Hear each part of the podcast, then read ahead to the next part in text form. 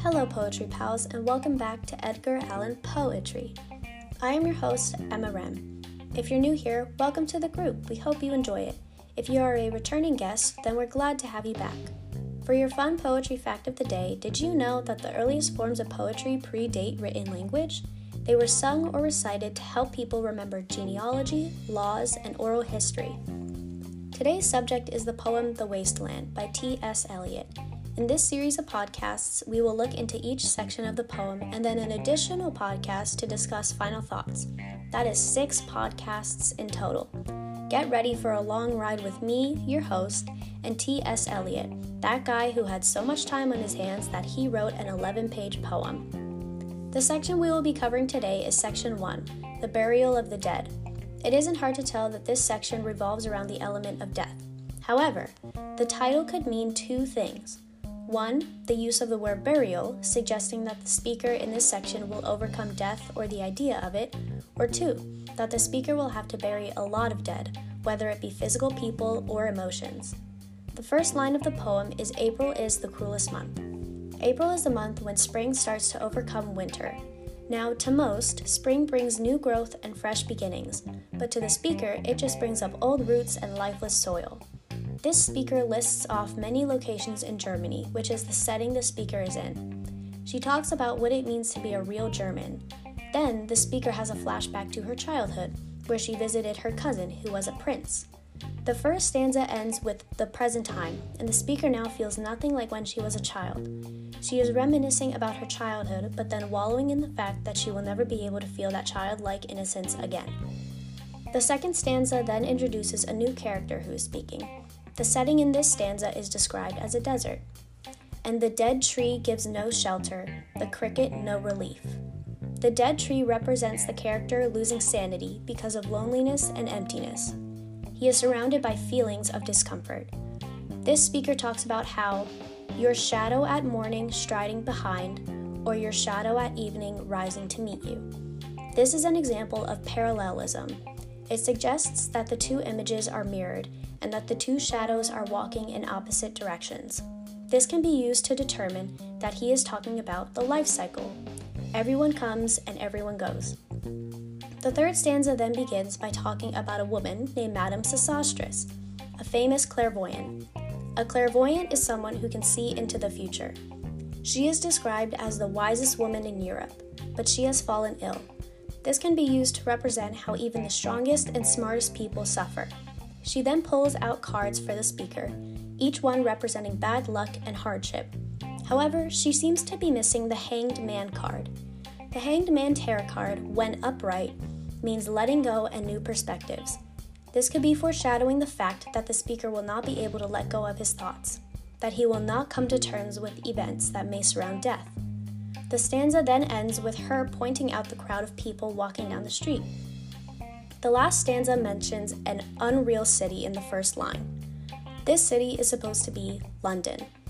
When the speaker looks at the crowd, he thinks, I had not thought death had undone so many meaning they were in a zombie like state. They were said to have gone through King William Street to St. Mary Woolnoth. King William Street is a financial district in London. They may have gone through it and completely ignored it because the only comfort they seek is in the arms of the church. No amount of money can help them. The St. Mary Woolnoth was said to keep the hours, which is a reference to a church bell. A church bell is often associated with death. Now, we see that they aren't looking for comfort in the arms of the church. They are seeking comfort in the arms of death. The speaker then sees an old friend whom he went to war with, named Stetson. He then asks about a corpse, one that he buried in a garden a year earlier. He asks if it had begun to sprout, as if the corpse could be reborn. This could suggest that he cannot come to terms with the death of this person. This could connect back to the reason why the clairvoyant didn't have the hanging man card when in regards to the speaker. The title of the section doesn't seem to be very fitting to the actual events. The burial of the dead could lead one to believe that the people in this poem will overcome death and sorrow, that they will be able to find a way to go on. However, we see that all anyone in this poem can do is wallow in the feeling of losing something, whether it be innocence, sanity, new perspectives, or an actual person. Instead, the title of the section is a reference to the Anglican prayer book and its prayer Ashes to ashes, dust to dust. We can see that the beginning of this section was narrated by a woman in Germany, but then ends with it being narrated by a man in London. Even though this section is narrated by different people, they all have one common theme death and religion.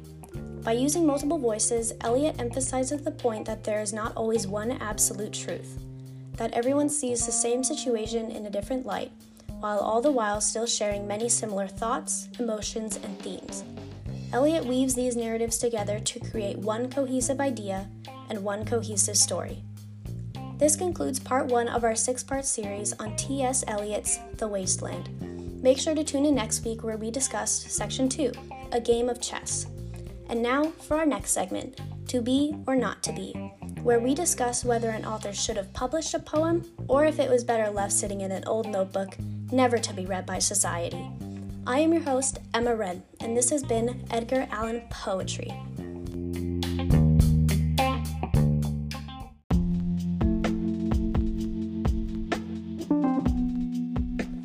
Hello, Poetry Pals, and welcome back to Edgar Allan Poetry. I'm your host, Emma Wren. If you're new here, welcome to the group. We hope you enjoy it. If you are a returning guest, then we're glad to have you back. For your fun poetry fact of the day, did you know that German poet Gottlob Burmann so despised the letter R that he avoided using it in his poems and suppressed it in his speech during the last 17 years of his life? That must have been very hard, considering his last name is Burmann. Today's subject is the poem The Wasteland by T.S. Eliot. In this series of podcasts, we will look into each section of the poem and then an additional podcast to discuss final thoughts. Make sure to listen to last week's podcast first where we analyze Section 1, The Burial of the Dead. Today we will be looking at Section 2, A Game of Chess. And believe me, looking at this 11 page poem, A Game of Chess would be way more entertaining. The title of the section, A Game of Chess, is referencing the section to be much like a chess game. But how? In literature, chess is normally used in regard to romance. In Shakespeare's The Tempest, characters Miranda and Ferdinand's romance is consummated in a chess match. In some instances, chess can also have sexual references. However, the meaning could be different when in reference to historical context. The Wasteland was written in 1922, which is seen as the most important year in modernist literature, and T.S. Eliot's work contributed much to this. The works published that year changed the reading public's sense of what literature could be and hold. So, in this context, chess could represent the moves made in modernist literature at the time. The section begins with an elaborate description of an ornately decorated room. There is a woman sitting on a burnished throne, which is an allusion to Shakespeare's Antony and Cleopatra, where the woman in this section is being compared to Cleopatra. In this room, there is a painting hanging above the mantel. This painting depicts the rape of Philomela. Philomela was a woman who was raped by her sister's husband, the king. This was called the Sylvan Scene, and it is pulled from Ovid's Metamorphoses.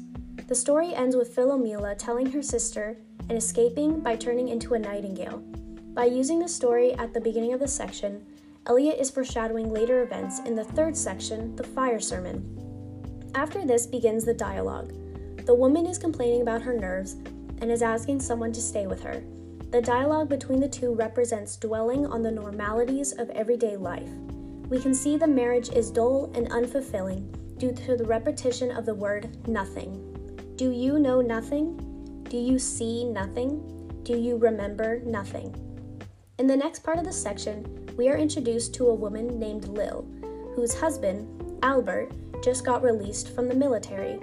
The setting of this part is in a pub, with multiple women having a conversation, mostly about Lil, Albert gave Lil money to get her teeth fixed because he couldn't stand the sight of her, and now that he's home, all he wants is to have sex with her. Lil knows that if she doesn't get her teeth fixed, he will cheat on her with other women. Lil is described as looking antique, meaning she is comparable to an old woman. She needs new teeth and no longer desires sex. This normally means someone is unhappy. Then she mentions the pills she took. These are abortion pills, this is another reference to death, like in section 1, the burial of the dead. Lil took it upon herself to abort her baby instead of getting her teeth fixed. She believed that she would be better off without being a mother. Lil is said to have pulled a long face, which indicates these pills are altering her appearance. Her chemist, also known as a doctor, told her that the pills wouldn't affect her, but she says, I've never been the same. At this time, women's worth as wives revolved around their physical appearance. Lil's role in her marriage is strictly sexual, so for Lil to go off and take abortion pills that alter her appearance, she is giving up. She no longer cares about her roles in society. She is breaking away from the stigma that women are sexual beings for men's pleasure. Not only does she use her husband's money, but she doesn't even include him in the decision making. This was her choice, and she has a right to make it. So, in conclusion, Lil is a queen, and I would die for her. This is when the phrase, hurry up, please, it's time, is starting to be repeated frequently. Time for what? Time for Lil to make a decision about her marriage, about her life? This is done to build up urgency and shows that tension is rising. The women then leave the pub and their goodbyes bleed into a quote from Shakespeare's Hamlet. Eliot quotes Ophelia's last words before she dies Good night, ladies. Good night, sweet ladies. Good night, good night. This is done to show that death could be the only way out to this wasteland. In Hamlet, Ophelia dies by throwing herself into a river.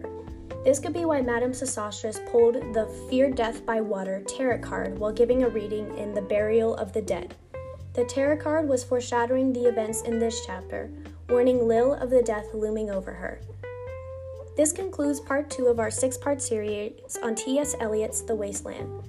Make sure to tune in next week where we discuss section three, The Fire Sermon. And now for our next segment, Crazy Lady, where we look at the times in literature where a woman was called crazy or mentally deranged when all she did was speak her mind. I'm your host, Emma Wren, and this has been Edgar Allan Poetry.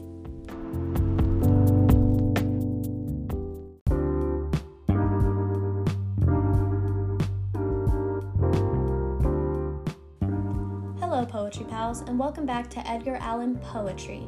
I'm your host, Emma Wren. If you're new here, welcome to the group. We hope you enjoy it. If you're a returning guest, then we're glad to have you back. For your fun poetry fact of the day, did you know that E. E. Cummings self published his book of poetry, No Thanks, financed by his mother? In the book, he listed the 13 publishers who rejected his work, which would later become a classic. That's a boss move right there. Today's subject is the poem The Wasteland by T.S. Eliot. In this series of podcasts, we will look into each section of the poem and then an additional podcast to discuss final thoughts.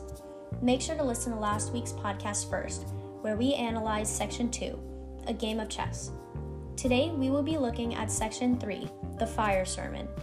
If I have to burn for having to analyze this poem, then you have to witness me in pain. Let's get started. The fire sermon opens with the use of imagery describing a river in the city. The first lines depict the changing of the seasons. The river's tent is broken. The last fingers of leaf clutch and sink into the wet bank. Here, the leaves are dead and falling off the tree.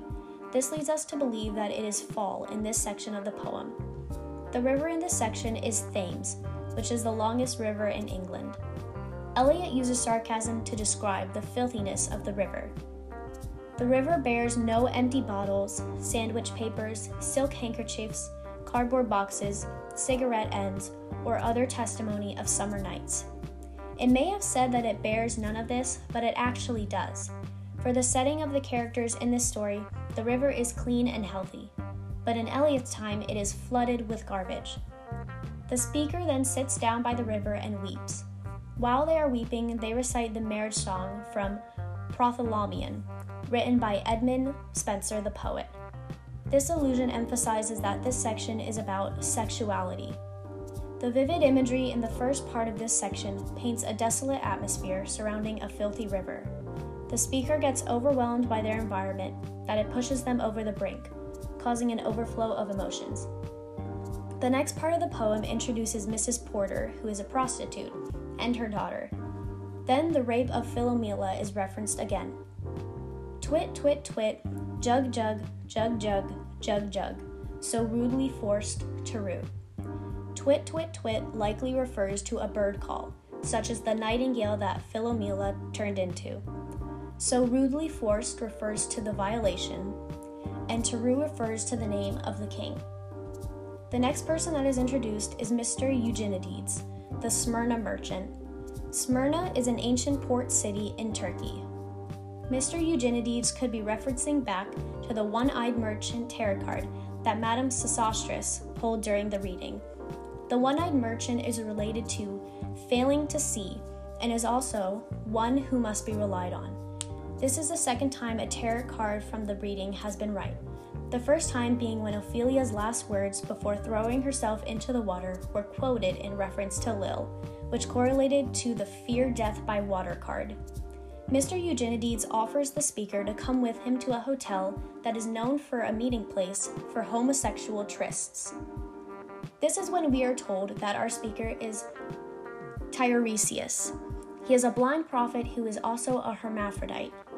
Even though he is blind, he can still see how people are acting and what they are doing, because he then watches an event unfold. A man enters the poem, a man who is completely enamored with himself. He is rich and believes he is accomplished in his work. In reality, he is unattractive, naive, and lacking in the bedroom. Wink, wink. He then begins to have sex with a woman. Exploring hands encounter no defense, his vanity, no response. This means that she does not want to have sex with him, but stays quiet and bears it. The woman is obviously uncomfortable and isn't having a good time, but she does nothing to stop it from happening, which doesn't make it okay at all. She does not care for this man, nor the sex they have. She even says she has had sex with him so many times that she no longer has a sense of pleasure. She then ends the night by putting on music to drown out her thoughts of sadness and loneliness. In this section of the poem, sex is treated as meaningless and cheap. Sex should be about uniting with someone you love, and at this time, someone you are married to. But in the fire sermon, there is no correlation between love and sexuality. The man seems to love himself and the thought of performing sexual actions onto someone else, while the woman is dejected during the act. She'd much rather put up with it than call it off. The title The Fire Sermon is a reference to the Buddhist fire sermon, which encourages the individual to give up earthly passion, which is symbolized by fire, and seek freedom from earthly things, to detach oneself from the five senses and a conscious mind. This clearly happens to the woman who is begrudgingly holding her tongue while having sex with someone she doesn't care about.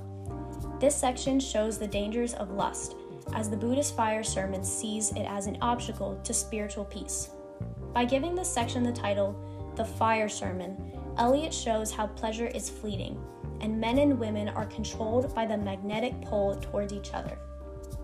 This concludes part three of our six part series on T.S. Eliot's The Wasteland. Make sure to tune in next week where we discuss section four Death by Water. Stay tuned for our next segment Does Literature Math? where we bring a physics expert on the show to determine if the physics in sci fi novels could actually work in today's world. I'm your host, Emma Wren, and this has been Edgar Allan Poetry.